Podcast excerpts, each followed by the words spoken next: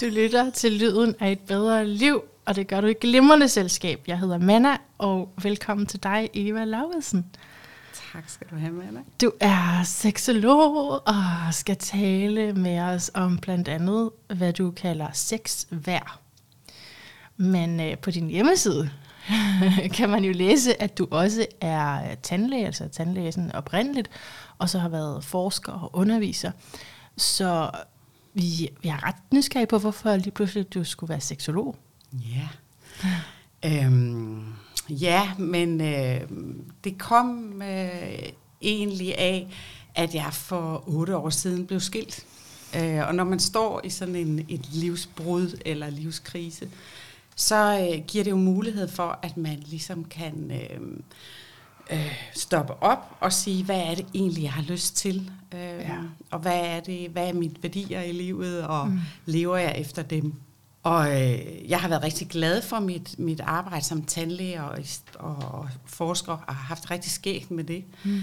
Øhm, men jeg, jeg har altid haft det sådan, at jeg øh, har haft forskellige passioner. Øh, jeg har haft alle mulige forskellige passioner yeah. i mit liv. Øhm, og jeg har altid haft det sådan, at, at det har været vigtigt for mig at gå med det, ja. øh, der hvor, hvor energien er og begejstringen er. Øhm, og på det tidspunkt, der... Øh, øh, i forbindelse med min skilsmisse havde jeg et forløb hos en parterapeut øh, med mm. min eksmand, og det var et fantastisk godt forløb, og jeg blev så inspireret og tænkte, det hun laver, det skal jeg lære. så selvom det ikke tjente det formål, at I skulle blive sammen, ja, så, så var så, det meget meningsfuldt. Øh, var det en rigtig fin proces. Ja. Øhm, så så startede jeg med selvudvikling, mm. og det førte mig så til, til den her uddannelse som seksolog og parterapeut. Ja. Øh, og, øh, og, og jeg, det, det, det er jeg bare, jeg synes det er super spændende. Det er fedt, når man ja. møder en, hvor man bare kan se, det der, du laver, det skal jeg også, ikke? Og, ja. og man har ja. lyst til at dykke ned i det. Ja. Det er meget, øh, ja. På den måde, så inspirerer vi hinanden hele tiden. Ja, lige præcis. Så nu er du så seksolog, ja. og arbejder med Altså, jeg har jo læst den der sætning på ja. din hjemmeside, og måske ja. vi lige skal tage det. Vores seksualitet afspejler, hvem vi er som mennesker, og faktisk bare det. Øhm, vores seksualitet afspejler, hvem vi er som mennesker. Ja. Så er vi allerede meget bredere end, øhm, mm, ja, det ved jeg ikke, sådan problemer i sexlivet, eller hvad man mm. måske kunne indsnævre seksologien til at handle om. Ja. Altså, det afspejler, hvem vi er som mennesker, og hvad vi har oplevet i livet, skriver du. Ja. Hvordan, hvordan tænker du det? Kan du forklare det her? Ja, øhm, som jeg ser seksualitet, så er det en del af, hvem vi er.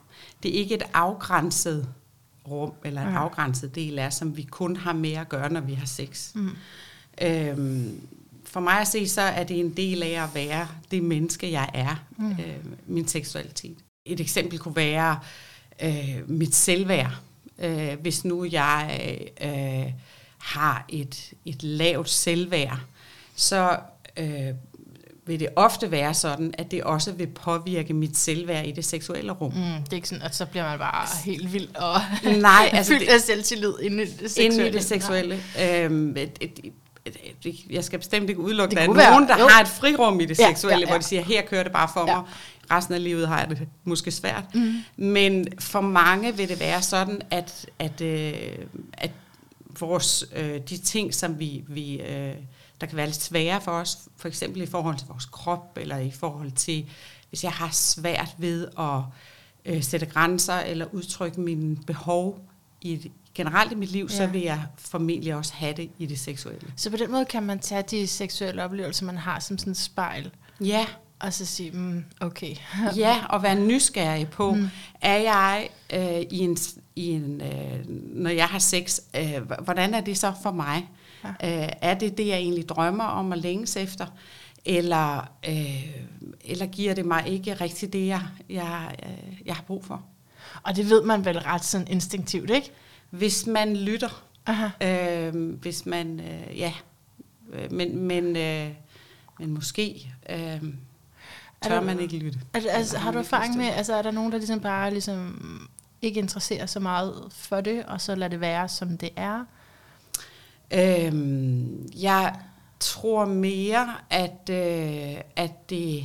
Hmm, at det kan handle om, at man øh, vælger at sige, det orker jeg ikke lige, det, har, det orker ja. jeg ikke lige at tage, tage fat på, eller ja. hvis jeg gør det, så kan jeg ikke lige helt overskue. Mm. Hvis jeg øh, tager den snak med min partner måske om, at, mm. øh, at, at egentlig så, så synes jeg ikke, at det øh, at jeg har det godt mm. med det sex, vi har, eller at vi ikke har sex, eller der er også øh, noget med øh, livssituationer, ikke? Ja, Fordi jeg tænker på, hvornår jeg har haft det sådan, altså, havde små børn, du ved, det er ja. bare, who cares, det er fuldstændig ja. ligegyldigt, fordi der er noget andet, som er så, ja. ja, opslugende af altså, tid og energi. Ja. Og, og sådan kan man jo være i livssituationer, også måske, hvor man fokuserer meget mere på karrieren, og så, så kan det være sådan. Men hvis man er der, hvor man gerne vil have et ideelt forhold, ja. eller et godt forhold bare, ja. ikke? altså et dejligt nærende forhold, så er sprudlende seksualitet vel en del af det, er det ikke? Øh, jamen det, jeg tror, det er meget rigtigt det her, du siger med, at vi har forskellige faser i vores liv, og der er perioder, hvor øh, sex betyder mere end i andre perioder, mm. og det er helt naturligt, at det er sådan. Ja. Øhm, og det, der kan være svært i et parforhold, det er jo, at hvis man er på forskellige steder. Hvis den ene er i en, i en fase, hvor, hvor man øh, er træt, eller det, øh, måske har små børn, og, mm. og er mættet af fysisk kontakt, mm. og den anden øh, har brug for det, og længes efter, og gerne vil have noget mere øh, sex, så kan det jo være, så kan det være svært i parforholdet, hvis man er på forskellige steder. Mm. Øh, og det tror jeg, man... Øh, jeg har en veninde, hvor det er sådan der, og jeg har sagt til hende, de skal til, til seksolog. Ja. det må da være det eneste rigtige sted at gå hen. Er det ikke netop det? At jo, så kan man få gavn af... Det, det tænker jeg bestemt. Ja. Og den øh, viden, du har om, hvad man så gør. Hvad vil man typisk gøre? Er der noget, kan du sige noget sådan generelt, det her skal man gøre, eller er det fuldstændig op til, hvad Jamen, parret står i? Jeg tror, at det handler rigtig meget om at få i tale sat, øh, hvordan man har det hver især. Ja. Øh, og hvad er det, man, øh, hvad giver det mig for en følelse, når vi har øh, det, som vi har det? Og hvad har jeg brug for? Er det, er det ikke normalt, at hvis man er i et langt forhold, at så mister man lidt gnisten? Jo, i perioder, det tror jeg helt I sikkert. Perioder. Jeg tror, det er et, et arbejde at mm. bevare mm. den. Eller, og det kan man godt? Øh, ja, det mener jeg godt, man kan. Mm. Men det er, det er et bevidst arbejde, at man skal ville det. Mm. Øh, øh, men, men for lige at vende tilbage ja, til ja. det her med, hvad, hvad gør man, hvis man står i den her situation, hvor mm. man har forskellige lyster og behov. Ja. Øh, og, og der tænker jeg, at, at øh, det er vigtigt at prøve at få en forståelse for, øh, hvordan ens partner har det. Øh, så man kan øh, finde ud af, hvordan kan vi møde hinanden, hvordan kan vi måske give hinanden det, vi har brug for på en anden måde. Ja, nå okay. På en anden øh, måde end gennem sex? Ja, fordi hvad, hvad er det måske? Øh, vi kan have sex af mange grunde. Mm. Måske mm. har vi sex, fordi vi gerne vil have kontakt oh. og nærhed. Måske har vi sex, uh. fordi vi gerne vil have øh, en, en anerkendelse eller føler os elsket. Ja. Eller måske har vi sex, fordi at øh, det hjælper os til at slappe af.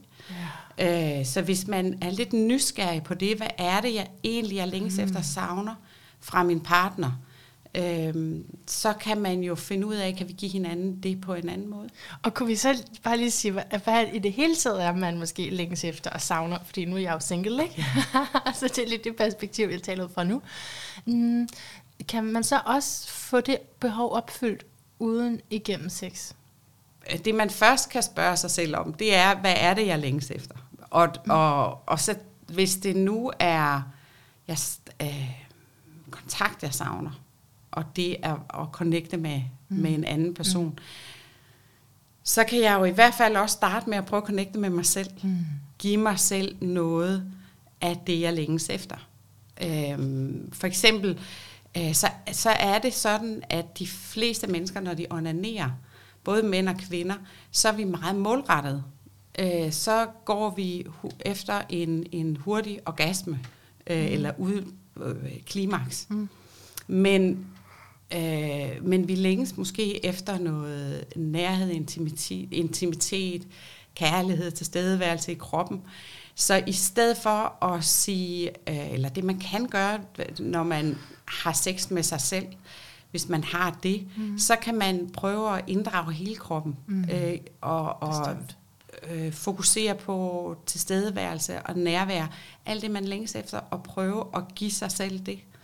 Ja. Øhm, ja, jeg kalder det selvnydelse. Selvnydelse, lige mm. præcis. Øhm, og, og det er jo meget sjovt, at, at øh, rigtig mange kvinder længes efter mere forspil, men når de onanerer eller har sex med sig selv, så giver de ikke sig selv det. Men det er jo fordi, det er lidt lettere, hvis der er en anden, ikke? Ja. som nusser dig på ryggen, end ja. du selv skal finde et fjer og... og, og kilde sig selv på ryggen. Det er fuldstændig, det er helt rigtigt. Øh, og der, der siger du også noget vigtigt igen, det her med, det er lettere. Ja. Øh, og, og, øh, og, og jeg synes jo, at vi skal tage vores, vores seksu- seksualitet alvorligt, mm. og vi skal øh, øh, ære den på en eller anden måde, mm. og give den plads. Det gør man kun ved øh, og, og, øh, også at og, og gøre sig umage.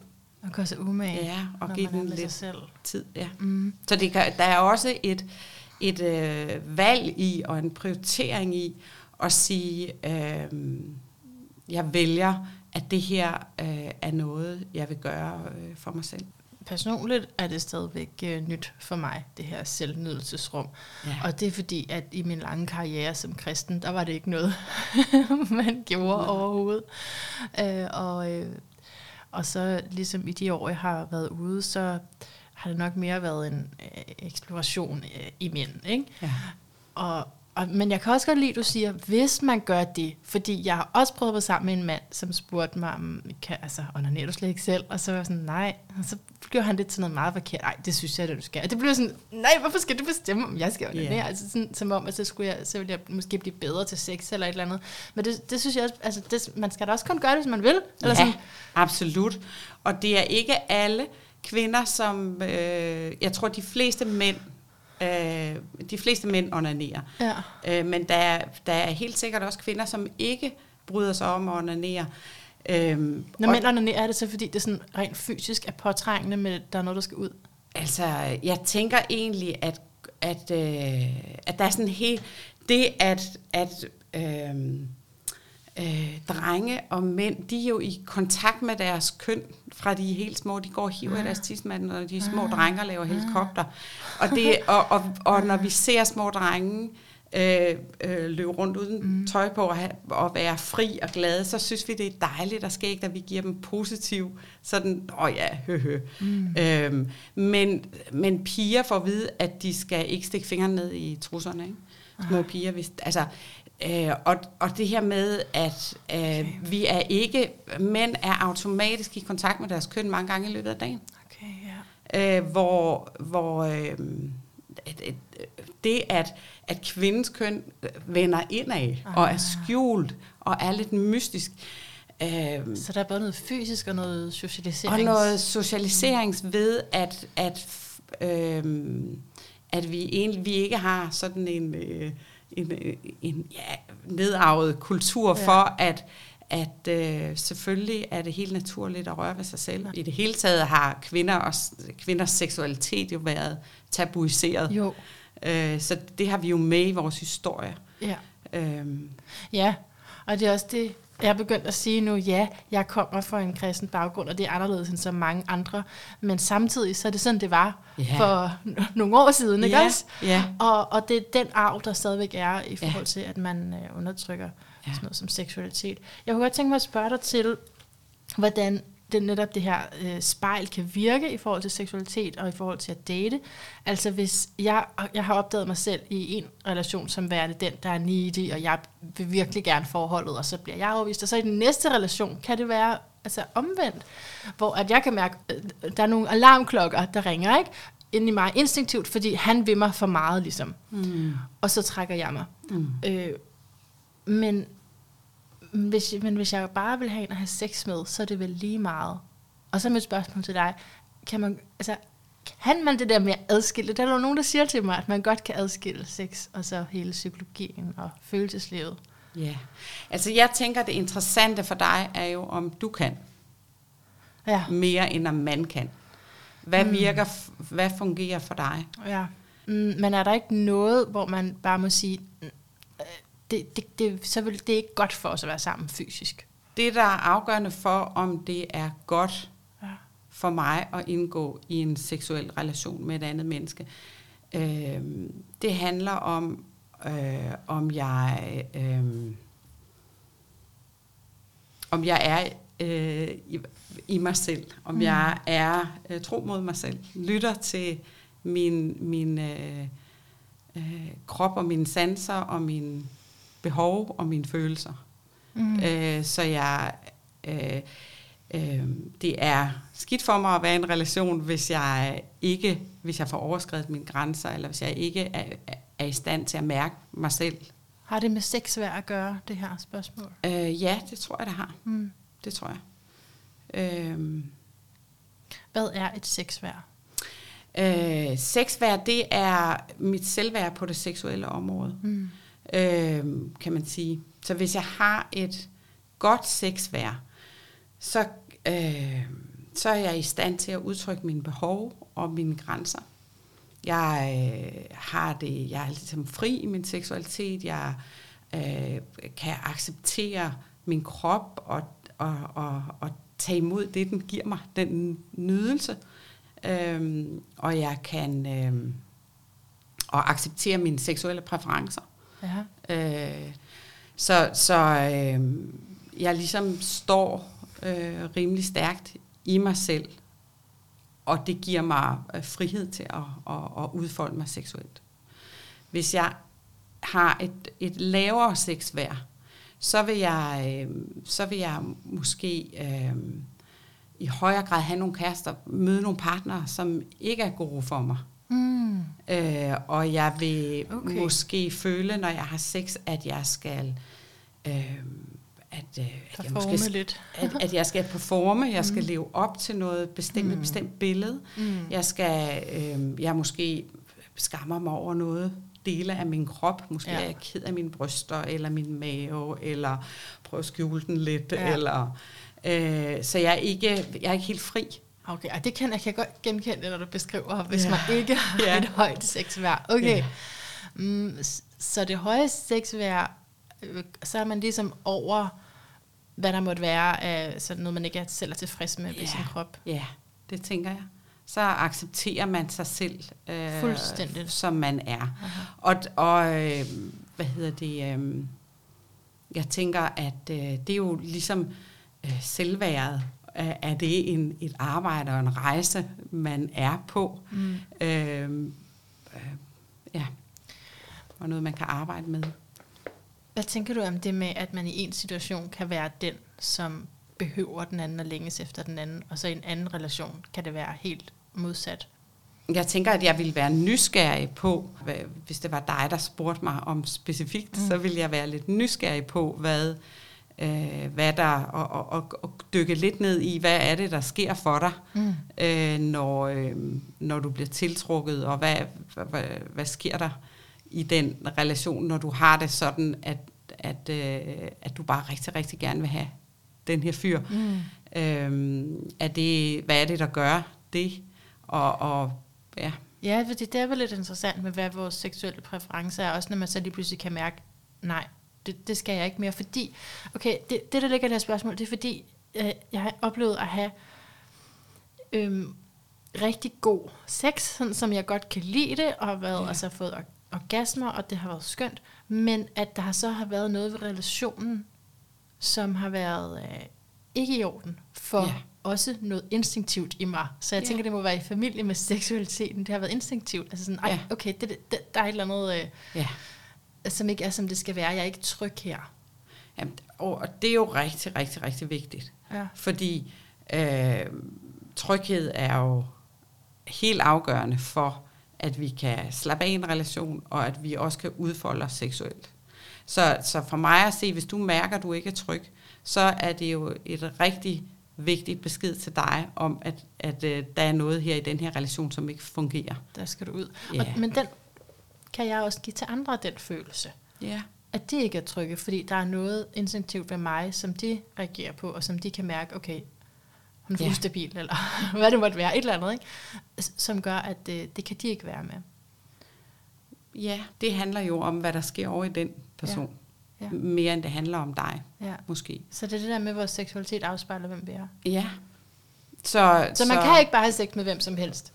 Øhm, det kommer an på, hvad det er, man vil have. Hvis man bare gerne vil have fysisk sex, og hvis man tænder på det, øh, og ikke så meget på personen. Men, ja. øh, og, og der er vi forskellige. Mm. Der er der... Øh, jeg tænder meget på personen. Mm. Jeg kan ikke have sex med, med alle mulige. Jeg, jeg kan kun have... Og når man har det sådan, så skal man ligesom bare måske tage det på sig, og så ja. sige, det er sådan her. Sige, det er sådan, jeg er. Jeg har det, ja. Lige præcis. Hvor mm. andre, og der er ikke noget, der er rigtig forkert. Nej, for jeg synes men, nemlig, på, både for den ene og den anden fløj, så kan man godt føle sig... Ja, forkert. Som, ja, at ja, så skal jeg gøre sådan. Så, så skal det være på en bestemt mm. måde. Men der er helt sikkert også øh, nogen, som har, har det fint med at have sex med en, man ikke kender.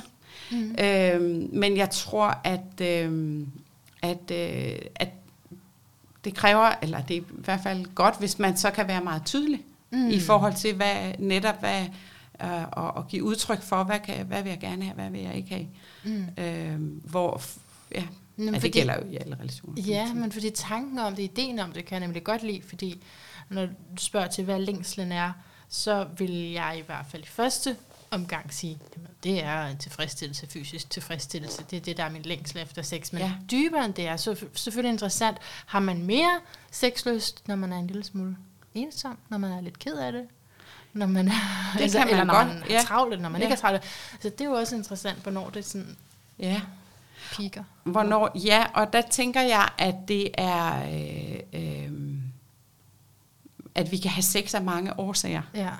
Øhm, og det er forskelligt, hvad de årsager er ja. fra person til person. Man kan, man kan tænde i sin krop ved berøring. Mm. Man kan tænde øh, i sit hjerte, fordi man har brug for at være tæt på et andet menneske. Øh, og man kan tænde i sit hoved. Man kan tænde ved fantasier, ved øh, forestillinger om sex, eller porno, eller noget andet. Eller det, man ser, hvis man kigger på en person. Altså det giver mening, fordi så kan det jo være, jeg tænker, at det er bare min krop, jeg skal bare have den her tilfredsstillelse, men så når jeg oplever netop det, egentlig at blive ret godt tilfredsstillet af nogle ret gode mænd, så er der alligevel ikke noget hjertekontakt, og så er Nej. jeg ikke tilfreds Nej. alligevel. Nej, fordi det du i virkeligheden gerne vil have, det er noget mere ja. end, end kun det fysiske. Ja. Ja, det, det kan næsten, synes jeg, være helt ulækkert, hvis det kun er mm. det fysiske. Nå. Men, men ja, det må vi så bare sige, der er vi forskellige. Fordi ja. jeg har et spørgsmål til i forhold til dating, om du har nogle holdninger til, hvor hurtigt man har sex, når man lige har mødt hinanden. Eller Jamen, mødt. Det, det hænger faktisk rigtig godt ja. sammen med det her, for ja. det andet, fordi det tænker jeg, det kommer an på, hvad det er, man gerne vil have. Fordi hvis jeg gerne vil have sex, og bare have sex, så er det jo fint at gå ud og møde en, og tage med hjem og have sex. Hvis jeg øh, gerne vil have noget, hvis jeg gerne vil have en kæreste, eller hvis jeg gerne vil have noget hjertekontakt, mm. så tænker jeg, at det er en god idé at finde ud af, hvad er det egentlig for en person, jeg har med at gøre. Så vente. Og så vente lidt. Og, og, og lige øh, lære den person lidt at kende. For ja. at se, om det er en, der, der, øh, der overhovedet er interessant for mig. Men ved jeg ikke først, når vi har været i seng sammen? Øh, nej, det synes jeg ikke, fordi hvis du gerne vil være kæreste, så handler det om nogle, øh, så handler det til dels om det fysiske, men det handler også om noget andet. Det handler også om, øh, øh, kan I grine sammen, har I det sjovt sammen, øh, kan I snakke sammen, interesserer det, det altså, men hvad er det for et menneske, alt du har det med virker, men ikke sexen.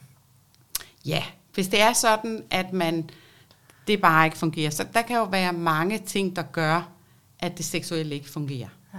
Det kunne for eksempel være, at man øh, øh, har, meget ofte så har vi jo nogle forestillinger om, hvordan sex skal være. Vi har en opskrift på, hvordan god sex er.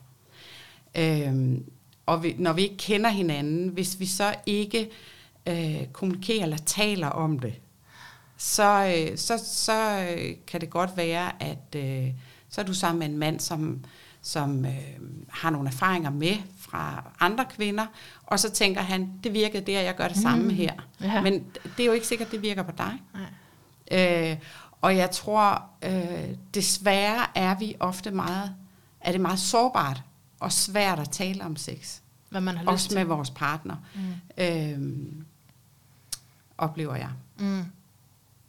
Ja, altså hvis man er i den situation, hvor man siger, hvad, hvad vil du have? Hvad skal jeg ja. gøre? Den, ja. den situation har jeg været i flere ja. gange. Ikke? Der synes jeg også, det er sådan, okay, altså det er også meget intimiderende lige at skulle sætte ja. ord på det. Ja. Kan du ikke bare gøre et eller andet? ja. ja, nemlig. Så det er ja. også, når man først er i den der ja. akt, så kan ord, synes jeg også sådan... Være svære. Ja. Ja. Og det, kan, det er også et svært spørgsmål at få, hvad har du lyst til? Øh, øh, det ved jeg ikke lige. Øh, det er også vigtigt for mig, at han har lyst til at gøre det. Ja. Øh, og, og, og hvis man gerne vil, vil og, og, og der er rigtig mange kvinder, som vil have det lige den her reaktion, øh, mm. det kan jeg da ikke sådan lige svare på. Mm. Øh, fordi det vi har lyst til, det er jo ikke en bestemt stilling. Mm. Det vi har lyst til, det er, det er øh, mere nede i detaljerne med, jeg kan godt lide at blive berørt mm. øh, blødt, mm. eller jeg kan godt lide, at du tager lidt fat, eller mm. øh, jeg kan godt lide øh, whatever, det alle mulige. Ja. Men, men, øh, men, men det handler jo om øh, helt nede sådan i berøring, øh, øh, kontakt, øh, øh, intention og, og måden, man er sammen med. Det er sådan nogle små ting, der gør en stor forskel. Ja. Øh, en missionærstilling kan opleves vidt forskelligt. Den kan opleves øh, med forskellige energier. Mm. Øh, og kan være meget forskellige oplevelser, for Absolut. eksempel. Ikke? Så, det, det er, så når man får spørgsmålet, så kan det godt være, øh, at en, en mand, han vil gerne have noget at rette sig efter. Ja. Hvad vil hun gerne have? Ja. Vil du have oralsex? Vil du have sådan? Vil du have sådan? Mm. Men, men øh, øh, det er ikke det, man kan svare på. Nej. Jeg vil godt lidt tilbage til både din sætning der, og så det her sexvær. Øhm, og fordi, så når vi taler om seksualitet, er det så tit sådan, at der er et eller andet, en såring i den, der kommer til dig. Altså for, for mit vedkommende, så har min seksualitet jo eksploderet fra at gå til overhovedet ikke at have sex, så til ja. at prøve at have det i, i alle mulige forskellige konstellationer. Ja. Øhm, og så i øvrigt, fordi så kom jeg så ind i kirken igen, så gik der lige to år igen med øh, celibat. Og så ud igen. Så, øh, så det har været, øh, altså... Men i øvrigt, hvis jeg nu øh, hvis jeg nu gerne vil tale med en, ikke, og sige, at min seksualitet afspejler også, hvem jeg er som menneske, og, og ligesom bruge det som åbning, så er der mange, der ikke forstår, hvad det betyder at have været i en religion, hvis jeg siger det. Mm. Øh, altså, altså, fordi man ikke tænker, måske, hvad, altså, men det betyder rigtig meget. Der er helt klart et sår der, det. Ja. i forhold til, det, her, det måtte jeg ikke, det var forkert, Nej. Og nu har jeg så eksperimenteret med alt muligt, som også har givet mig meget skam, og masser af skyldfølelse, yeah. altså over, yeah. at jeg har gjort det. Yeah. Øhm, og nu føler jeg egentlig ret frigjort fra det, og jeg kan også mærke, at jeg er ved sådan et, et punkt, hvor okay, men så fedt er det heller ikke bare at sex med alle mulige, fordi jeg godt må. Mm. nu hvor jeg er fri, så må jeg yeah. godt. Ja, okay, det er, heller, det er heller ikke helt det, Men jeg har heller ikke så meget til dem der, som, som siger, lad være med at have sex det første år i mødes. Det synes jeg, det lyder alt for kristent. Ja, ja. det, minder det synes mig jeg også er langt. ja, så jeg vil finde mig selv lille, men jeg, jeg, er der altid et sår? Der er jo i hvert fald en eller anden udfordring, ja. øhm, som man har brug for at få arbejdet med. Hmm. Man kan jo, eller man kan også komme med en lyst til bare at udvide sit seksuelle rum. Og sige, ja. øh, og det er der også nogen, der siger, jamen, jeg har det egentlig meget godt. Øh, jeg, har, jeg har fint sex, jeg har... Øh, jeg får klitorisorgasmer, det er jeg meget glad for, men jeg har hørt lidt om, jeg kunne egentlig godt tænke mig, hvad er det for noget med G-punkter, og øh, mm. jeg kunne godt tænke mig at udvide mit seksuelle rum. lidt undervist i det. Øh, og gå lidt på opdagelse mm. i, øh, og jeg har hørt noget om helkropsorgasmer, og hvad er det for noget? Øh, og det, det lyder spændende. Ja, og, det, øh, og på den måde øh, øh, er der, kan man jo... Øh, Ej, hvad er en helkropsorgasme? Ja. Jamen, det, har jeg kun haft den med en halv krop, eller hvad? Nej, hvad hedder det? En, en helkropsorgasme er en orgasme, man mærker i hele kroppen. Right. Øh, og, og, øh, og hvis vi, og det kræver, at vi inddrager hele kroppen, ah. når vi har sex. Fordi hvis vi øh, kun er centreret omkring kønnet, mm. så oplever vi kun orgasmen omkring kønnet. Mm. Så det, det er, handler om, at man får brugt, inddraget hele sin krop. Right. Er det sådan lidt er der sådan nogle mere avancerede seksuelle ting? Er der en rækkefølge, typisk? Nej, altså jeg synes, man skal lade være at øh, snakke om, at øh, nogle orgasmer er mere rigtige end andre. Aha. Eller noget er finere end noget andet. Øhm, øh, det synes jeg er sådan lidt... Det er bare igen med til, at, at vi kan føle os utilstrækkelige, eller ikke gode nok. Ja. Øh, og hvad hedder det... Øh, øh, og i, i virkeligheden, så rent historisk, så er det lidt interessant, fordi øh, kvinders seksualitet var noget, der har været øh, ikke eksisterer. For eksempel ja. i 1800-tallet, der var anså man ikke kvinder for at have seksualitet. Øh, øh, hvis de øh, følte øh, lyst, så var det jo øh, altså, så var det sygdom, og så var de hysteriske, og så skulle de behandles. Aha. Og i virkeligheden var det Freud, der var den første, der sådan ligesom øh, begyndte at tale om kvinders nydelse og orgasme. Øh, men han synes, at klitoris var, øh, var øh, hvad hedder sådan noget, øh, var barnagtig, og ikke øh, klitorisorgasmer, det var sådan infantilt og barnagtigt. En rigtig kvinde skulle have orgasme fra skeden. Øh, og, i, og, og det har haft stor betydning. Okay. Øh, og, og så i 50'erne kom der nogle, øh, nogle andre forskere, der begyndte at interessere sig for kvinders seksualitet. Øh, Kinsey og Master og Johnson. Og de, de øh, øh, interviewede en masse kvinder, og de konkluderede ligesom, at klitoris er den vej, de fleste kvinder får orgasme på. Ah. Så de sagde så, at det var det, der var det rigtige. Mm. Så igen, der var sådan, først da vi nåede op i 70'erne, 80'erne, øh, begyndte det ligesom at blive øh, accepteret, at man at der ikke er, at man både kan få, at man kan få orgasme fra forskellige steder, og der ikke er noget, der er mere øh, rigtigt end det andet. Øh, men den der øh, holdning om, at nogle orgasmer er mere rigtige, det er mere fint at få en G-punktsorgasme end en klitorisorgasme, den hænger stadigvæk lidt ved. Mm-hmm. Okay. Øh, og, øh, og, og det bliver til sådan en slags præstation. Øh, hvad hedder det, øh, hvis ikke man får sprøjter, når man får orgasme for eksempel, eller et eller andet, så, så er det ikke lige så fint. Og det synes jeg er noget pjat. Yeah. Øh, jeg synes, at man skal se det som en palet af muligheder. Ah. Og at øh, man kan være nysgerrig på at udforske de muligheder, øh, men, øh, men der er ikke noget, der er finere end det andet. Det lyder godt. Ja. Yeah. Men ja, det er interessant, hvordan det seksuelle bliver blandet, blandet sammen med en performance yeah. act, fordi jeg kan huske, det, det var mens jeg stadigvæk var kristen i første runde, det er længe, længe siden, men jeg kan bare huske sådan noget morgen-tv, hvor de netop talte om, hvor vigtigt det var at øh, have sex tit. Ja. Yeah. Øh, og hvor jeg, jeg havde jo slet ikke sex, vel, så det var sådan, øh, hvad er det der for noget? Men så ja, det, det er der, der er jo sådan nogle holdninger, nogle diskurser, nogle øh, meningsdannere, ja. Ja. som påvirker os. Ja, øh, helt klart. Det er lidt interessant, at det er sådan med seksualitet. Ja. Altså, Øh, jamen, og, og, og i virkeligheden, hvis vi snakker om sexværet, og hvor kommer det fra, ja. så kan man sige, så, så øh, øh, har du fuldstændig ret i, at det vi har med os fra vores familie, vores opvækst har betydning. Ja. Øh, fordi det er der, vi lærer om intimitet. Mm. Øh, når, vi, når vi kysser et barn på panden, når vi stryger mm. det over hånden, når vi tørrer vores børn, når mm. de kommer ud af badet, så lærer vi dem noget om sanser og sanslighed. Mm. Øh, vi sender nogle signaler. Er det her rart? Er det her godt?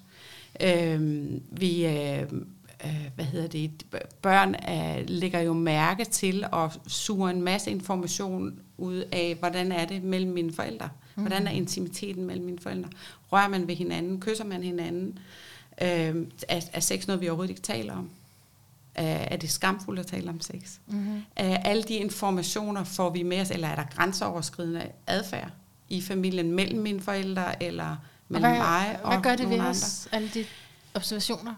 Jamen, det tager jo ind og er med til at forme, hvor, hvad, hvordan øh, er, det, er det her noget, der er farligt? Er det her noget, der er skamfuldt? Ja.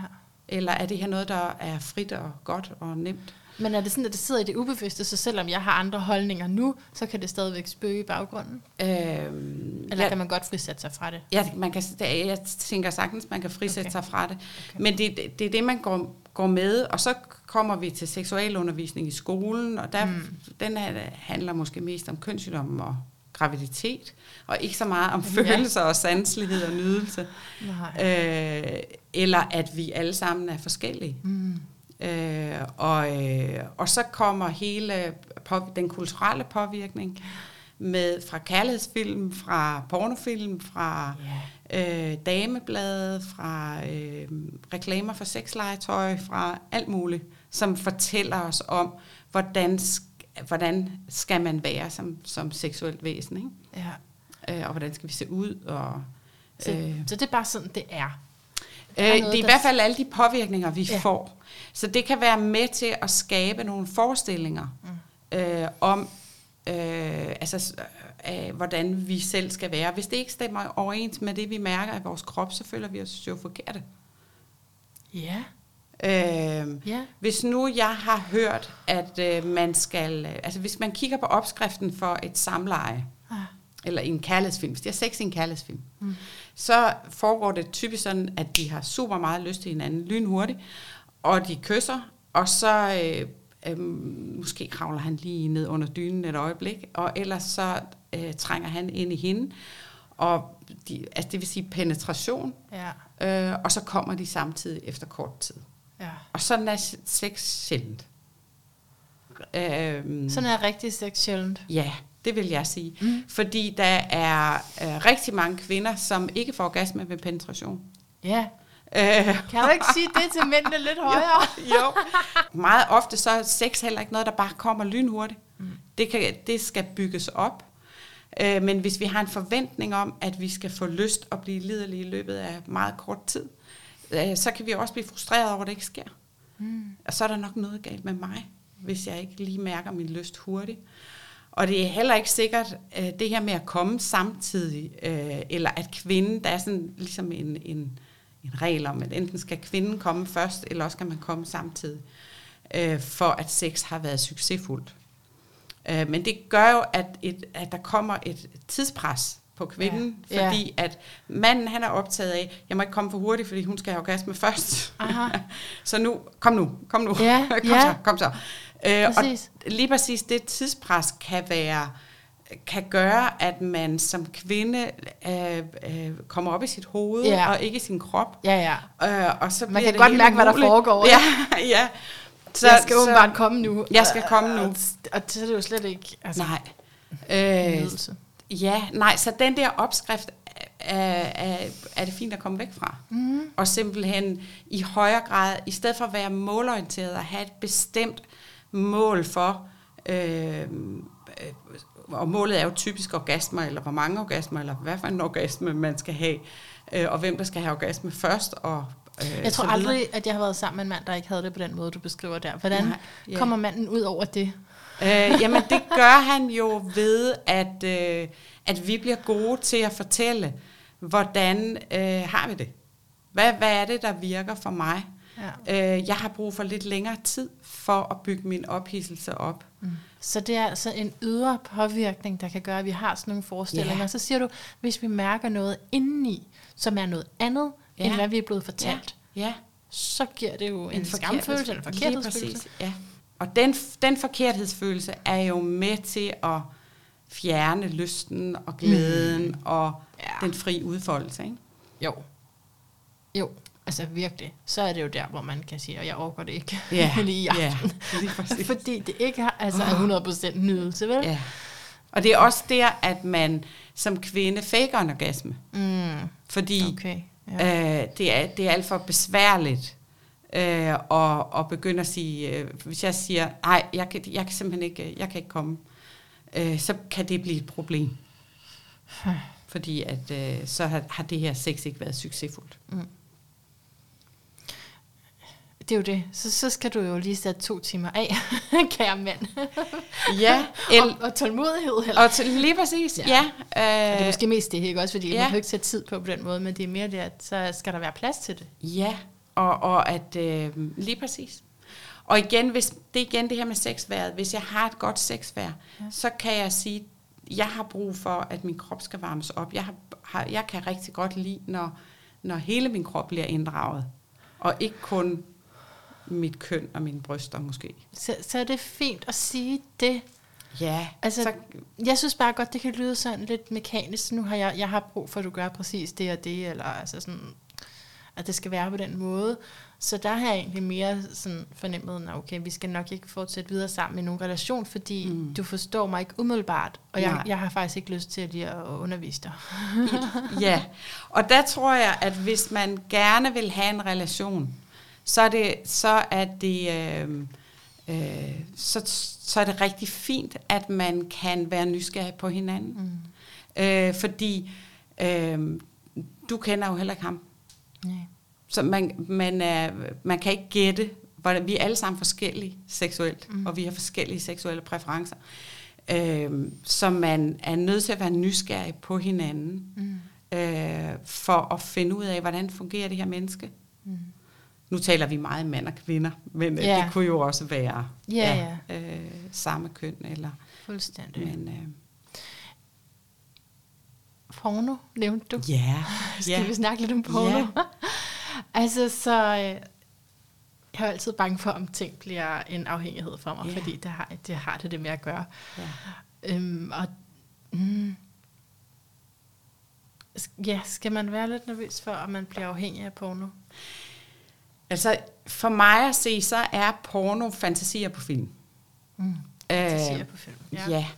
Og øh, det er ikke øh, alle, der tænder på fantasier, eller har seksuelle fantasier selv, mm. men der er mange, der har. Mm. Men hvis man tænder på, øh, på at se porno eller have seksuelle fantasier, så, kan, så er det jo en speeder til lyst.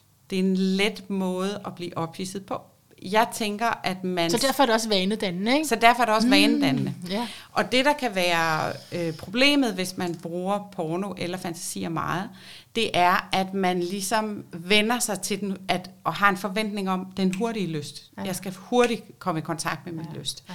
I stedet for at sige, øh, øh, den skal bygges op. Ja, den, mm. Ved at jeg flirter, ved at jeg berører, vi berører hinanden, Øh, det, det vil være sådan mere naturlig, langsommere opbygning af lysten. Mm. Øh, men hvis jeg er vant til at, at, komme, at se porno for at komme i kontakt med min lyst, øh, så er jeg vant ah. til den ah. hurtige lyst. Ja, okay, så hvis den e- pludselig bliver den eneste måde, man kan Hvis det er den eneste måde, jeg kan komme i, så, så kan det være, når jeg mm. så er mm. sammen med en, en partner, så tænker jeg, at der er noget galt her, fordi ah. jeg får ikke ah. lyst. Hvis man gerne vil have kontakt og have sex med hinanden, mm. så skal man ikke være oppe i sit hoved ind i en fantasi. Nej øh, så, øh, så, så connecter man ikke med hinanden. Øh, men man kan gøre det, hvis man for eksempel tænker, ah, nu, nu synes jeg, at min lyst falder, og jeg vil godt lige booste den et øjeblik, så lige fiske et billede ind, mm-hmm. og, og, og bruge det til at og lige som speeder for sin lyst, og så skubbe det væk igen, og komme ned i kroppen og være, okay. være i kroppen. Så på den måde kan man kan man øve sig i at bruge det, bruge sine fantasier øh, på en, en bevidst måde, så de ikke kommer til at fylde for meget. Aha. Fordi der, hvor vi oplever nydelse, det er, når vi er til stede i vores krop. Aha. Og vi kan ikke være i vores hoved og vores krop samtidig. Ah. Mm, og ellers er porno fint, udover de ting, du nævnte der. Øhm, altså igen, er porno er jo med til at give en forestilling om, mm. hvordan sex skal være. Så, så jeg tror, så det er godt, men med forbehold. At men med, ja, ja, lige præcis. Jeg tror, unge mennesker i dag, de ved udmærket godt, og det har de fået fortalt øh, rigtig mange gange, at sex er ikke ligesom i pornofilm. Mm. Men jeg tror alligevel, mm. at det lærer sig inden i dem. Yeah. Sådan at de, når de går ud i det, den seksuelle verden, så tænker pigerne, det jeg skal gøre, det er det, jeg har set på pornofilm. Mm. Og drengene tænker, øh, jamen, øh, øh, det er det, hun gerne vil have. Mm. Så, så det kræver, at man er god til at tale sammen. Klart. Jamen det, det er bare sjovt, fordi det har jeg det, den påvirkning har jeg ikke haft. Nej. Nej. Før jeg havde sex. Så det er mere noget, at jeg har trykket ind efterfølgende, netop for at få lyst, og jeg har, kan genkende det, du siger med, at det er sådan uh, speedvejen, eller hvad siger du, det er yeah. en hurtig måde at komme yeah. i kontakt med det på. Og så især, når man er alene, at så yeah. er det som om, at det, der alligevel er, altså man kan forestille sig en eller anden kontakt. Det er jo fantasier, som du siger, og der ja. er mange af de ting, som altså, de fleste af de ting, jeg ser, har jeg ikke lyst til i Nej. virkeligheden. Nej, nemlig. altså, kunne jeg slet ikke tænke mig Nej. fandt sted. Altså, det har jeg jo troet egentlig. Ja. Men så når jeg har været i, i virkelige situationer, så, så har jeg ikke, det har jeg så slet ikke haft lyst til. Nej. Så det er... Um, Og, og, og, og det er ret almindeligt, ja. det her med, at vores seksuelle fantasier, der er nogen, man har lyst til at udleve, der er nogen, man måske under de rigtige omstændigheder på det rigtige tidspunkt kunne have lyst til at Ja. udleve, og så er der nogen, man aldrig har lyst til at udleve. okay, ja. Øh, men, øh, men seksuelle fantasier er jo ret, kan, er ret spændende egentlig, mm. fordi de kan fortælle os noget. Øh, Okay. ligesom øh, at øh, altså en, en, en hyppig seksuel fantasi for kvinder øh, er en voldtægts øh, Ja. fantasi for eksempel, Det men det betyder ikke at, at kvinder har lyst til at blive Ej. voldtaget. Nej, nej. Øhm, og derfor så kan man måske godt blive forskrækket over noget af det, man har som seksuel fantasi. Ja, hvorfor har man det? Øh, jamen, der er det, man kan sige, hvad, hvad, hvad, der skal man ikke tage den så bogstaveligt. Nej. Der kan man sige, jamen, øh, det er måske fordi, at øh, hvis, jeg, hvis jeg drømmer om at, at, at blive taget af syv mænd på én gang, Ja. øh, på en resteplads, så, så, så, er det, så kan det være et udtryk for, jamen jeg længes efter at overgive mig. Åh, Eller jeg længes efter at blive kigget på og beundret. oh, fint. Øhm, Okay. Ja. Ja. Så det kan fortælle os noget, så man skal ikke, man skal ikke øh, oversætte, øh, hvad hedder det, øh, Ej, det direkte. Kan, det kan jeg godt lide, det er symboler. Ej, Ja, ja. Nå, okay. Jamen, fordi på et tidspunkt var jeg sådan helt, "Ej, okay, nu må jeg altså tage i svingerklub, fordi jeg har åbenbart lyst til alt muligt. Ja. Men altså, det, det, gjorde jeg, det gjorde jeg aldrig, det kom aldrig så vidt, og jeg, fordi jeg havde ikke engang lyst til det bare sammen med en. Så ja, Og så kan man det jo også... overført betydning. Ja, og, men man kan jo også have seksuelle fantasier, der er mere, øh, der handler om kontakt, mm. og der handler om, om, øh, om, ja, om nærvær. Så, så det behøver jo ikke at være, være øh, ekstreme, men, men, men der er en, en palet af muligheder. Er du stadig ved at forstå vores seksualitet, eller seksualitet i det hele taget? Jamen, jeg synes, det er et kæmpe, kæmpe stort og Ja, spændende, øh, fantastisk stort. spændende emne. Mm. Og, og øh, som, så på flere planer, kan man sige, er, jeg, er det jo noget, som jeg tænker, jeg bliver ved resten af mit, mm. mit liv. Ja. Og arbejde med både min egen og, og, og seksualitet i al, almindelighed. Ja. Øh, fordi vi ændrer os jo også som seksuelle væsener. Øh, Ja, du har det her- gennem livet. Du har det her andet, den anden del af din sætning der med, nu, når vi udvikler vores seksuelle uni- univers, siger det igen, når vi udvikler vores seksuelle univers, påvirker det derfor også andre dele af vores liv og vores relation til andre mennesker. Så altså, når jeg udvikler mig seksuelt, så påvirker det relationer til mennesker, jeg ikke har sex med. Altså, skal det forstås, eller hvad? ja, ja, altså det, det er fordi, at jeg ser det seksuelle rum igen som en del af os selv. Ja. Så hvis, vi, hvis, vi ar, hvis jeg arbejder med min seksualitet og på den måde, at nu vil jeg gerne øh, øh, blive bedre til at være til stede i min krop, mærke min krop, være i nuet, have mere nydelse.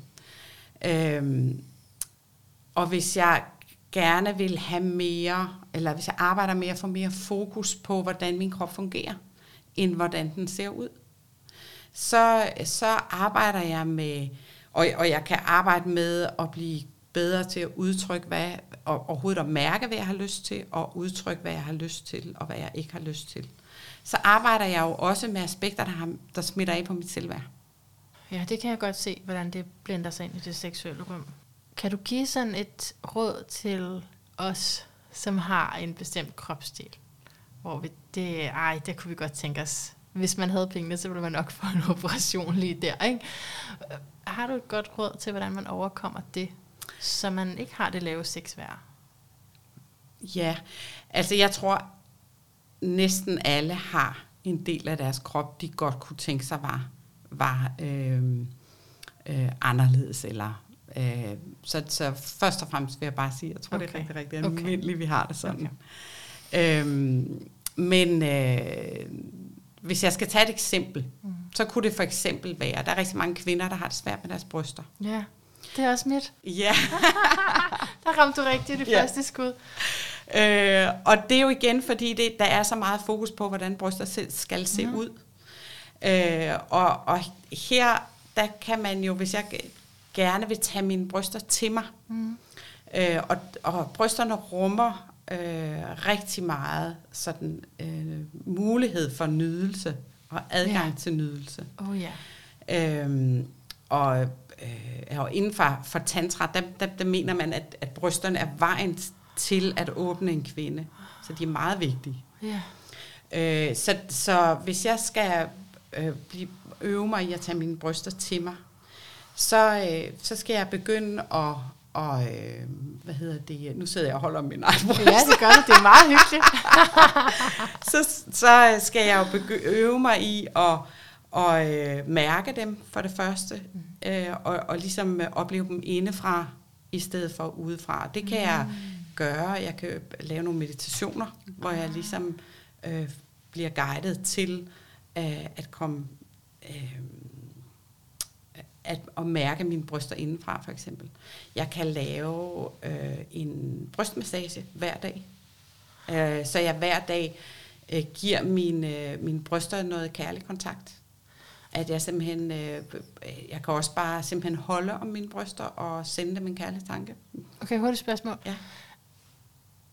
Hvis nu, at det kun er, når man er sammen med hinanden? Ja. Ja. Jamen, jeg tænker, at hvis man, hvis man øh, øh, arbejder med øh, det positive fokus på sin krop og på at tænke, ej, mine bryster, hvad har du givet mig er godt? Ja øh, så, er, så vil det også smitte af på et tidspunkt, når man er sammen med en anden. Okay. Øhm. Så det er det arbejde, du gør alene? Ja. ja. Fordi det er i hvert fald, altså, jeg synes, jeg accepterer mig selv fuldstændig, ja. når jeg er alene. Ja. Men alt, altså nu snakker jeg alle former for selvudvikling, det er i mødet med andre. Ja. Hov, der var noget, der triggede mig. Ja. Hov, der var alt muligt. Der var noget Jeg var der, ja. lige så glad, da jeg var alene. Så, så det er altid i mødet, eller ofte ja. i mødet med andre. Og den ja. andens blik på ja. ens krop. Ja. Mm. Ja. Så, øh, og det er jo det spændende ved relationer, fordi det er nemlig der, det er, det er i mødet med andre, ja. at vi møder de steder, hvor der er noget, øh, hvor vi får information om, hvor er der noget, jeg kan arbejde med mig selv. Øhm, men, øh, men noget, når man er sammen med en partner, hvis mm. man har en del af sin krop, man har komplekser på, ja. så kan partneren jo være med til at fjerne det, mm. ved at give det område opmærksomhed og kærlighed. Men, men det skal det skal han jo vide. Ah. Så det kunne du jo sige til ham. Altså hvis man har en del af sin krop, man skammer sig over, mm. øhm, så er der jo det med skam, at, at øh, for at opløse den, så, så hjælper det at tale om den. Ja. Øh, og sige det højt. Øhm, og, øh, men det er jo ikke, det er ikke ligegyldigt, hvem man siger det højt til. Fordi det er vigtigt, at man bliver mødt øh, kærligt og forstående. Ja. Øh, så man skal vælge, vælge den partner med, eller den hjælper med omhu.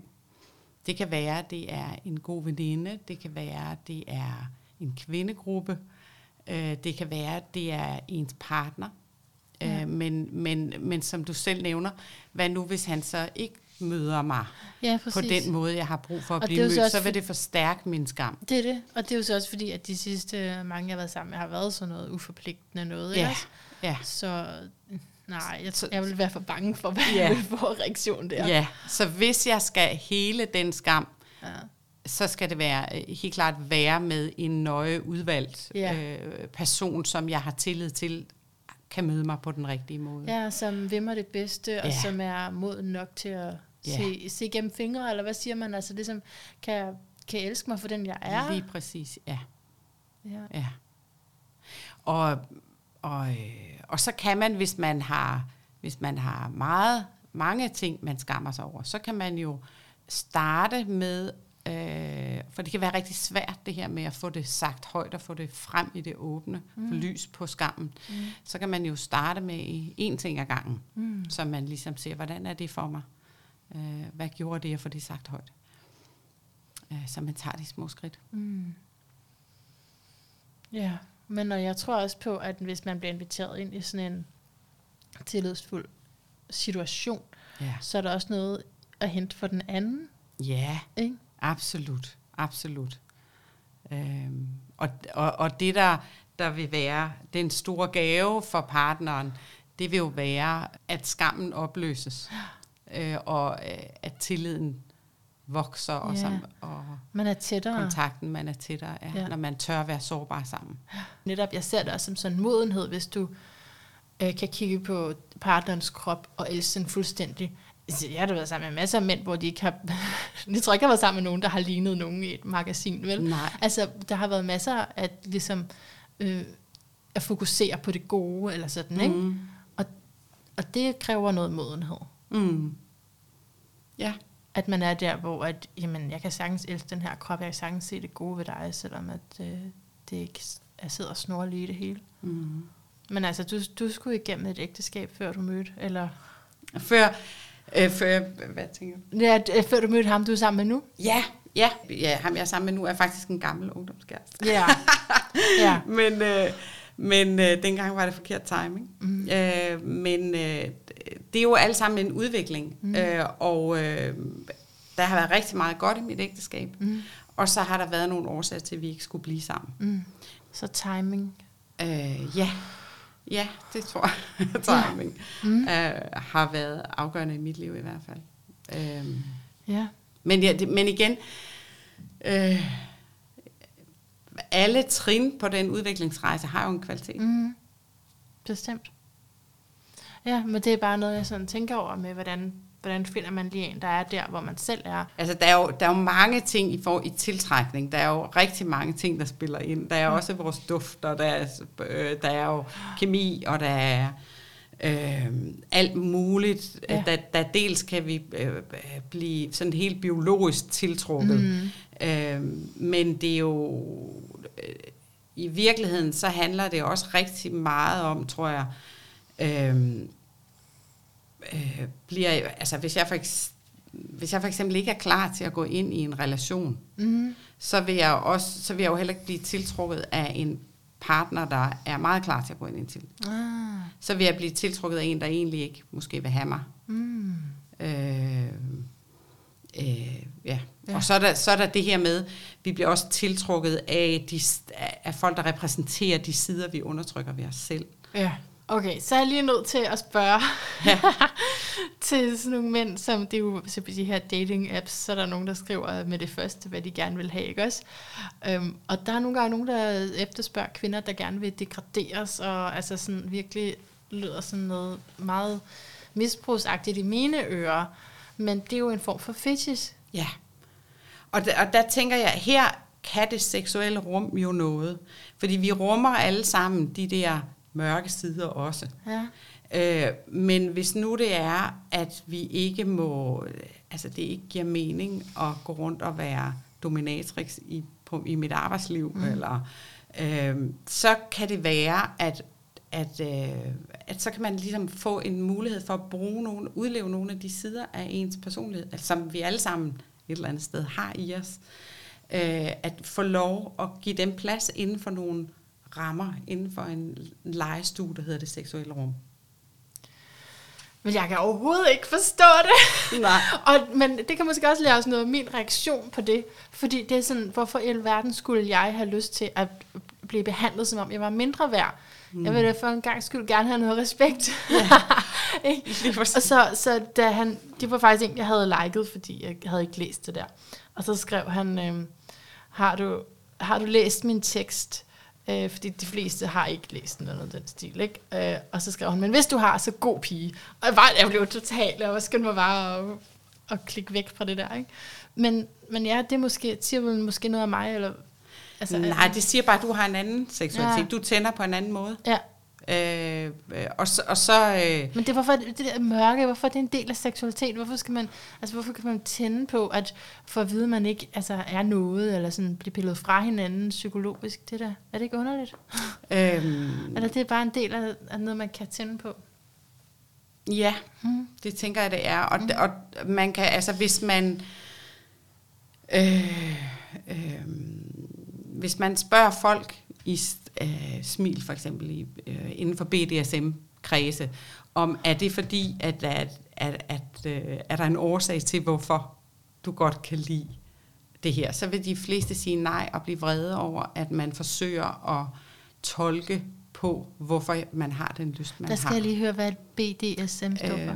Øh, øh, mm. Bondage, dominans, øh, sadisme og masochisme. Aha. Så det er en samlegruppe for det, men øh, man kan jo godt øh, synes, at der er elementer, som er skægge og interessante. Det kan godt være, at man synes, at den her dominansleg er sjov, øh, men jeg er ikke til smerte eller det kan være, øh, at man at, øh, at det netop er smerten, der giver mening. Mm. Øh, men noget af det, som øh, mit indtryk er, øh, at de her subkulturer er rigtig, rigtig gode til, det er at sætte rammer. Mm. Og sætte... Øh, Øh, og, og at der netop kan være rigtig meget respekt mellem den submissive og den dominante. Okay. Og, og, øh, så det er det her med, at man siger ydmygende ord, ikke nødvendigvis betyder, at man, man øh, at der ikke er respekt, fordi ja. det er en aftalt leg. Øh, og hvis man har, har aftalt i forvejen, hvad er rammerne for den her leg, mm. øh, og hvad er grænserne, mm. så, er, så har man jo en frihed til at ja, udfolde sig trygt inden ja, for det rum. Det og i virkeligheden, så hvis man sammenligner med en lørdag aften i byen, hvor to fulde mennesker møder hinanden og går hjem og har sex, mm. der er sandsynligheden for grænseoverskridelse mm. måske større. Jo. Fordi man er fuld, og man får, har ikke kommunikation omkring, hvad kan jeg godt lide, og hvad kan der jeg ikke Der er ikke det der aftalte spil. Jamen, altså, på, den, på plussiden, så synes jeg jo også, det er godt, at man faktisk melder sådan noget ud. Altså ret ja. hurtigt, hey, det er det ja. her, jeg er til. Ja. Fordi så kan man sige ja eller nej. Ja. Frem for, at man skal opdage det. Ja. Og, og som jeg ser det, så er der ikke noget forkert i nogen Nej. af de her fors- Nej, forskellige godt, seksualiteter. Det er bare, det er legepladser, og det, mm. eller det er måder, vi kan udtrykke os på.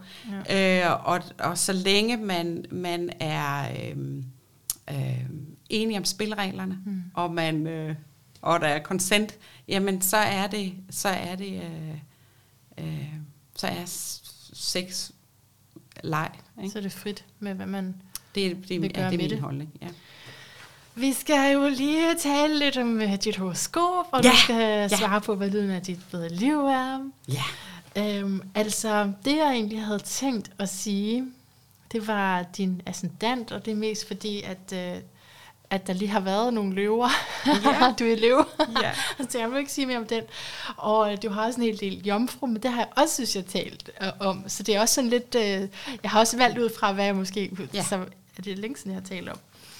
Øhm, kan du ikke lige sige to ord bare om, om, hvad det hvad, betyder at være løve? Og, er det rigtigt? Ja. Jo, det kan jeg godt. Altså Fordi løven... Jeg ved ikke så meget om det.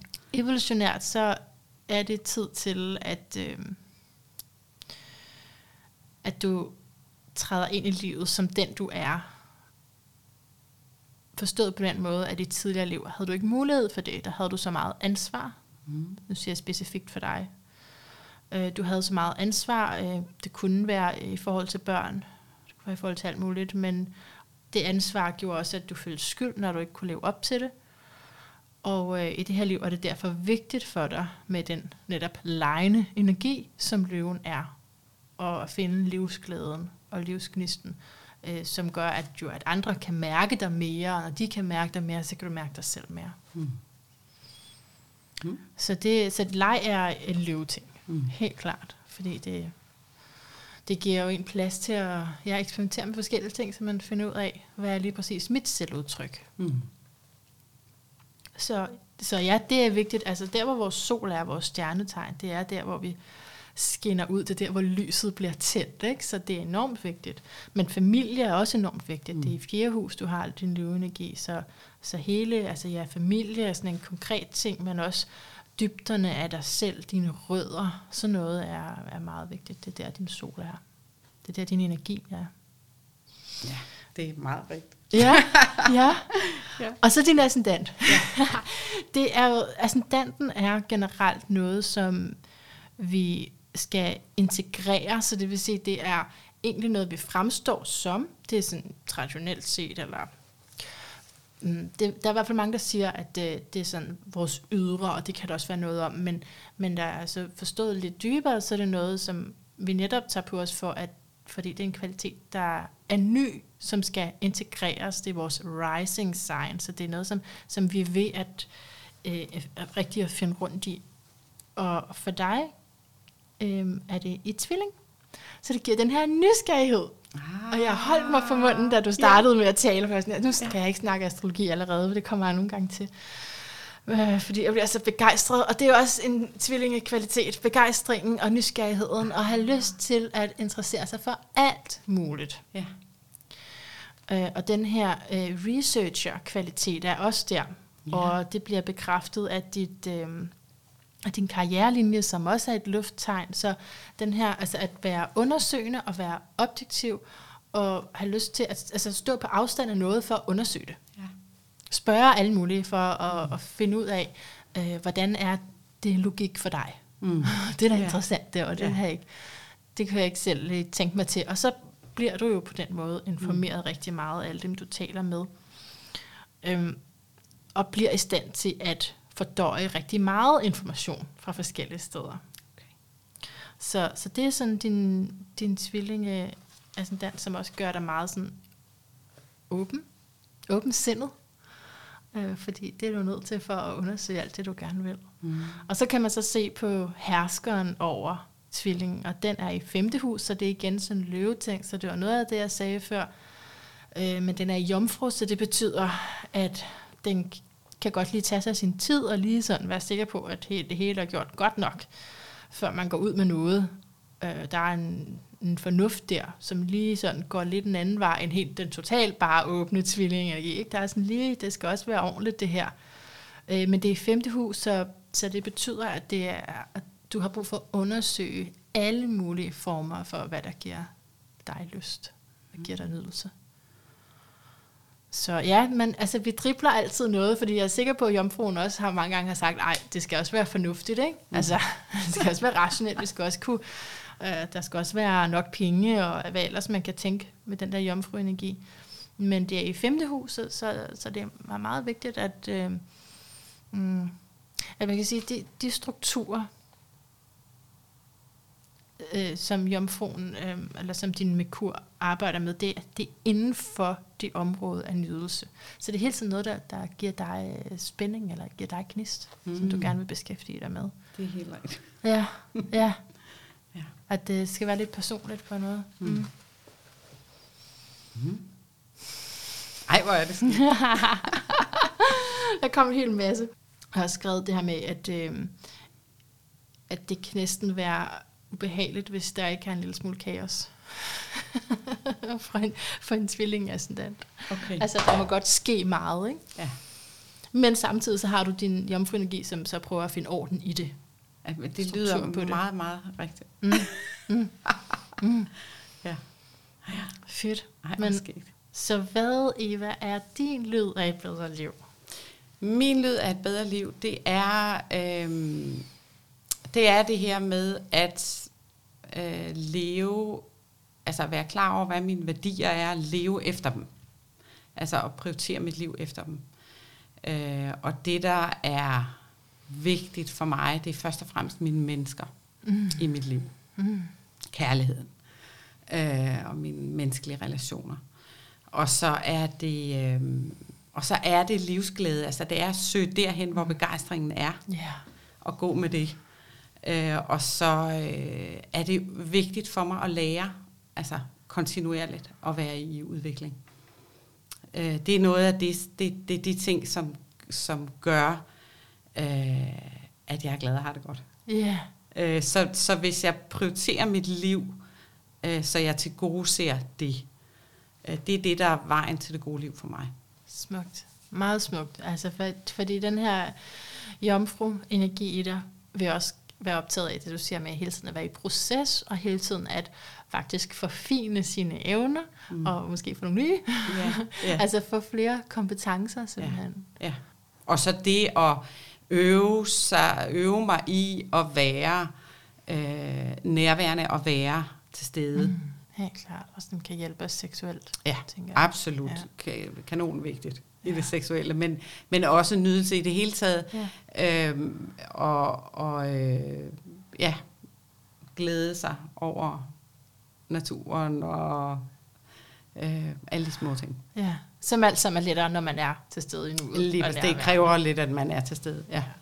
Tusind tak for det her, Eva, fordi ja. du har oplyst os, informeret os og inspireret os. Men tak, fordi jeg måtte komme. Af hjertet tak til dig, der har lyttet med til den her samtale om seksualitet. Jeg synes, det er så vigtigt. Det er nødt til at være et tilbagevendende spor at komme ind på. Som vi hørte Eva fortælle, er det sådan en intrinsisk del af at være menneske, simpelthen. Og påvirker alt omkring os, hvordan det går med den seksuelle drift. Og hvis ikke bevidst, så helt sikkert ubevidst. Og så er jeg også bare sådan total fortaler for at tale om alt, hvad der har været undertrykt. Og selvfølgelig tager jeg udgangspunkt i mig selv, og når der har været en undertrykt impuls der, så er det da helt klart et sted, jeg er nødt til at, at grave dybt. Jeg vil rigtig gerne vide, om du også synes, det er spændende med de her samtaler om sex, og om du har nogle bestemte emner, du gerne vil ind på, så endelig skriv til mig på mailen, som står på min hjemmeside. Og som altid, så linker jeg jo altså til mine gæster. Det er virkelig irriterende, når, du, når man har lyttet til en podcast, og så kan man ikke finde personen, for man hører ikke lige navnet. Og man kan ikke lige finde ud af at spole tilbage på det sted, hvor navnet blev sagt. Så ja, selvfølgelig linker jeg til personen, til Eva Lauritsen, sådan så du kan høre eller læse og se mere om hendes seksuelle terapi. Og hvis nu du kunne tænke dig en astrologisk konsultation, så er du meget velkommen hos mig. Og øh, det fungerer jo ikke helt sådan som her på podcasten, hvor jeg beskriver nogle overordnede ting ved folk, fordi vi simpelthen ikke rigtig har plads til at gå i dybden. For eksempel, hvis du har, altså, for det første så er det en meget typisk ting at sige, at du har øh, tvilling ascendant, så derfor kan du være opvokset med meget kaos. Det betyder ikke, at det ikke er rigtigt for de fleste, fordi det er jo det, er jo det her, vi arbejder med, det er det her arketypiske felt, så det er det jo, men så kan man så se på alle mulige ting i horoskopet, der nuancerer det, men det synes jeg, hvis jeg sagde det i en konsultation, så ville det jo være for at kunne høre dig om, jamen hvad er det, der har været kaotisk, og så kan vi tage den derfra, fordi så ved jeg, hvor i horoskopet jeg skal kigge hen. De her 12 felter, 12 huse, som er forskellige livsområder. Så det er, de guider, ikke? Det hele åbner sig, når man ved mere om personen. Så det er meget sjovt, og det, men det er ment som overfladisk, det jeg laver her i programmet. Og det er også overfladisk, hvis man skulle være med i et eller andet quizprogram. Men det er sjovt stadigvæk, fordi at det holder. Men det er bare det, som jeg brænder for at lave, det er jo i højere grad terapeutisk forstået på den måde, at vi kan rykke på os. Og det betyder også, at man altså ikke kan få det hele på én gang. I, altså, det kan man slet ikke rumme. det kan ingen af os rumme. At få beskrevet hele vores system. Alt, hvad der er i det horoskop der på en gang. Det vil bare være enormt ubehageligt, eller man vil falde i søvn. Så at komme til en astrologisk konsultation er det for det første noget, man kan dyrke alt det, man vil jo.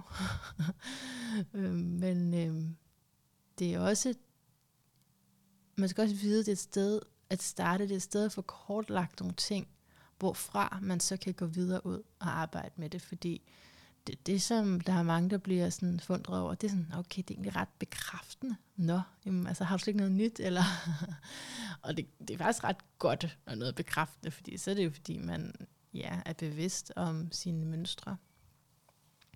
Jeg kan også have klienter, hvor jeg kan sidde og beskrive en, eller om, lad mig sige det på en anden måde, jeg tror, at alle klienter kan jeg beskrive noget, hvor de tænker, ah, nej, det tror jeg ikke lige er mig, det der. Hvad, det, det tror jeg, det tager du fejl. Og det kan, altså, det kan jeg også gøre. Det er jeg nødt til at sige, at vi kan alle sammen tage fejl. Men mange gange, når vi så taler rundt om det, ind i det, og jeg får nogle andre ord på, og endnu bedre sådan en anden gang, man kommer, eller, eller faktisk jo i en session for mig, det vil jeg godt lige sige, der er det jo altså inklusiv, at man kontakter bagefter. Det er ikke, altså, jeg ved godt, det er dyre priser, men det er ikke ment som nogle penge, pengemaskine, det her. Det er det ikke. Det er, der er en vis fairness i de der priser der. Men, men så det er selvfølgelig ikke fordi, at hvis så man har nogle opfølgende spørgsmål, så kræver jeg et eller andet gebyr. Sådan er det ikke hos mig. Det, øh, så kommer man bare. Øh, det, det, der, det synes jeg er meget naturligt, at man stiller spørgsmål efterfølgende. Det, jeg tror også, jeg har skrevet det på hjemmesiden et eller andet sted, det må man bare. Men i hvert fald, så, når man lige har fordøjet nogle ting, så kan man lettere måske, nå ja, det der, du beskrev, eller det vi talte om, kan du sige noget mere om det, kan man så spørge om. Eller, Altså så, så er det som om, at man alligevel godt kan finde det i sig selv, og det er jo det, der er med noget, som vi ikke umiddelbart identificerer os ved. Det samme eksisterer med os. Det, det er her også, fordi vi grundlæggende er det hele. Og alle tegnene er en beskrivelse af hele bevidstheden som sådan. Men, øh, men også, også specifikke og unikke potentialer vil du kunne finde øh, ved hjælp af en astrologisk konsultation, er min pointe bare. Så at man mm, kommer i høj grad for at, at blive bekræftet, ja, um, det kan sit, og så også blive peget hen imod, hvad, hvad, er, hvad er målet i det her liv? Hvilke mål? Ikke fordi der, der er aldrig kun et, men der er mange mål. Og øh, hvilke sider har jeg overhovedet ikke fokus på lige nu, men, de, men som faktisk kunne hjælpe mig og så få åbnet op for dem. Ja, okay. Men det, jeg synes lige, at der er sgu en lille salgstale ind. Det er det ikke siden, jeg har lavet sådan en. Uh, men også for at sige, at jeg ikke, altså, det ikke er det samme. Ja, det, det er der mange, der tror, at så kan jeg bare beskrive, og det kan man jo godt, du kan godt se på et horoskop og gå i gang med at beskrive, men sandsynligheden for, at du rammer en person helt perfekt, den er meget lille, fordi vi tager så mange valg, og vi er så kringlede, og der er så meget symbolik i, i et symbol. Altså, det, det, der er så meget betydning i et symbol, så det er ikke øh, sådan, nå, det kan vi bare sige, det står for familie. Bum. Altså, ja, det er nuancerne, ikke? Så derfor er samtalen virkelig afgørende for, hvilket resultat du får ud af en astrologisk konsultation. Hvis du er åben, eller hvis du mere sådan siger, ej, jeg, lader bare, jeg ser bare, jeg skal bare se, om det her det virker. Og det er fair nok, hvis man har sådan en første gang, at se, om det her virker, se, om der overhovedet er noget, der rammer, og så formentlig får du sådan, okay, der er rimelig meget, der rammer. Så håber jeg så, at man tager en session, hvor man også tillader astrologen at få et indblik, og så ligesom siger, ah, okay, det der står på lige nu, det er rimelig hårdt, og det fungerer, altså det, det fungerer ikke for mig. Jeg ved ikke helt, hvad jeg skal stille op på det her område. Og så er det, at astrologien bliver virkelig brugbar. Og til andet end bare sjov og fis, og måske du skal have en kæreste og skorpion. Altså, det er, når vi går ind i det helt specifikke, og, og bruger alt det, vi kan se, til at rykke os derhen, hvor vi gerne vil være. Ja. Så øh, indtil vi høres ved igen, gentænk alt. Måske især om du kan opgradere dit sexvær. Kan vi lige have melodien? Vi gør det.